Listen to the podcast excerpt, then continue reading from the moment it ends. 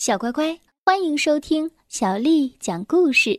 我是杨涵姐姐。今天我们继续来讲《奇先生妙小姐》新译本当中的故事。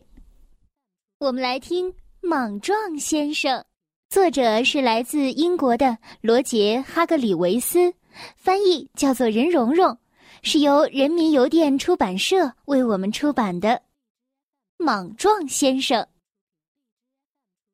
这是一个令人伤心的故事，是关于莽撞先生的。莽撞先生总是不停的发生各种各样的小事故。如果他面前有什么东西可能会让他撞上，那他绝对会撞上。我们举个例子吧，如果你看到莽撞先生走在小镇的街上，如果街上碰巧有障碍物。那么你就会知道接下来会发生什么事了，对吗？砰的一下，莽撞先生撞上了。莽撞先生即使在家里也是一样的，他住在一栋非常棒的房子里，但是他还是会发生各种各样的小事故。再举个例子，一天早上。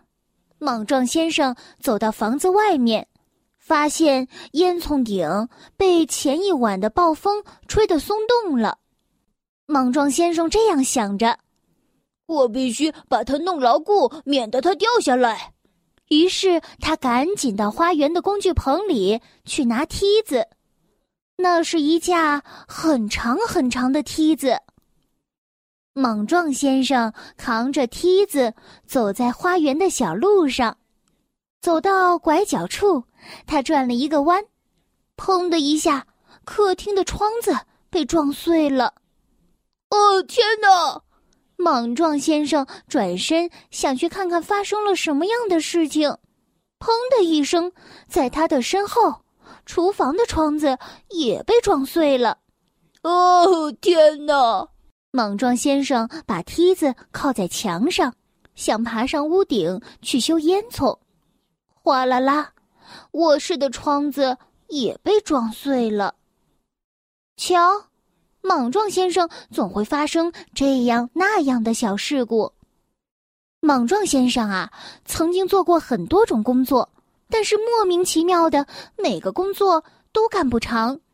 只要东西被弄丢了、打碎了、碰坏了、撞烂了、摔折了、折断了、撕裂了、炸飞了、扭歪了、砸塌了、劈裂了、割开了，准是莽撞先生干的。下面举个例子：莽撞先生在农场工作的时候，被农场的狗绊倒了，于是他把给农夫妻子的牛奶全洒了。最后洒掉的牛奶被农场的猫全舔光了。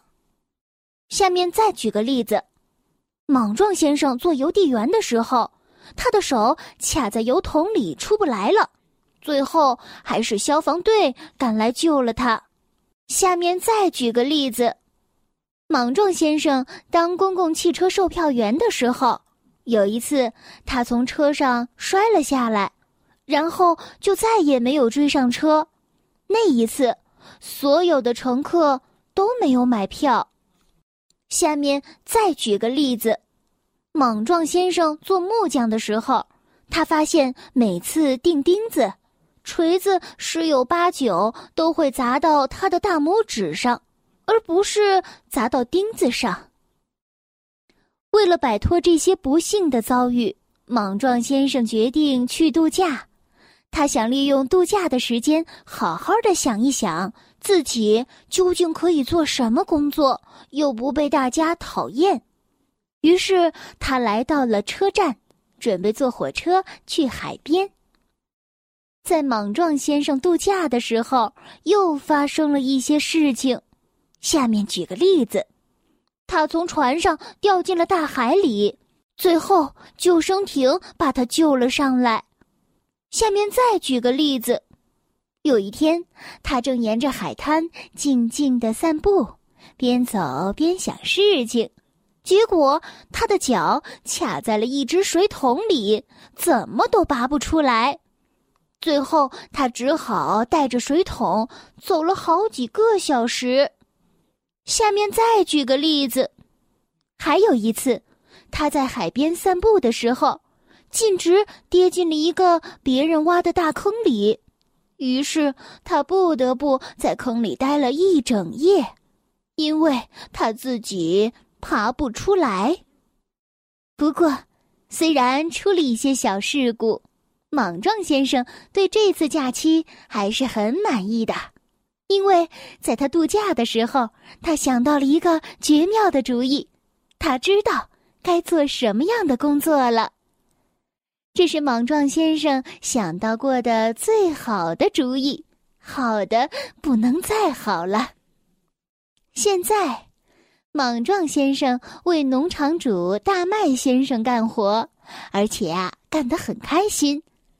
大麦先生的农场里有一个很大的苹果园儿，莽撞先生就在那里工作。莽撞先生负责摘苹果，他不像其他人那样爬梯子上树摘苹果。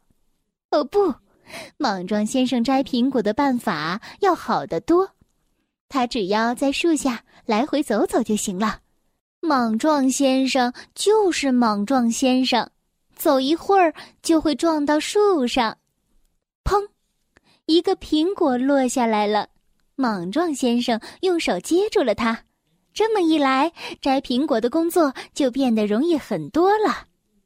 莽撞先生对自己的新工作很满意，大麦先生对他的新故宫也很满意，所以你看，莽撞先生的故事。其实没那么令人伤心。如果你也不小心撞着了自己，你知道该怎么做吗？那就是去吃一个莽撞先生撞下来的苹果，你就会把这件事情忘得一干二净。下次撞着的时候别忘了，好吗？嗯，很好。小乖乖，今天的故事就为你讲到这儿了。如果你想听到更多的中文或者是英文的原版故事，欢迎添加小丽的微信公众账号“爱读童书妈妈小丽”。接下来又到了杨涵姐姐为你读诗的时间了。今天我要为你读的是王维写的《鸟鸣涧》。《鸟鸣涧》，王维。人闲桂花落，夜静春山空。月出惊山鸟，时鸣春涧中。《鸟鸣涧》王维。人闲桂花落，夜静春山空。月出惊山鸟，时鸣。春涧中，鸟鸣涧，王维。人闲桂花落，夜静春山空。月出惊山鸟，时鸣春涧中。小乖乖，晚安。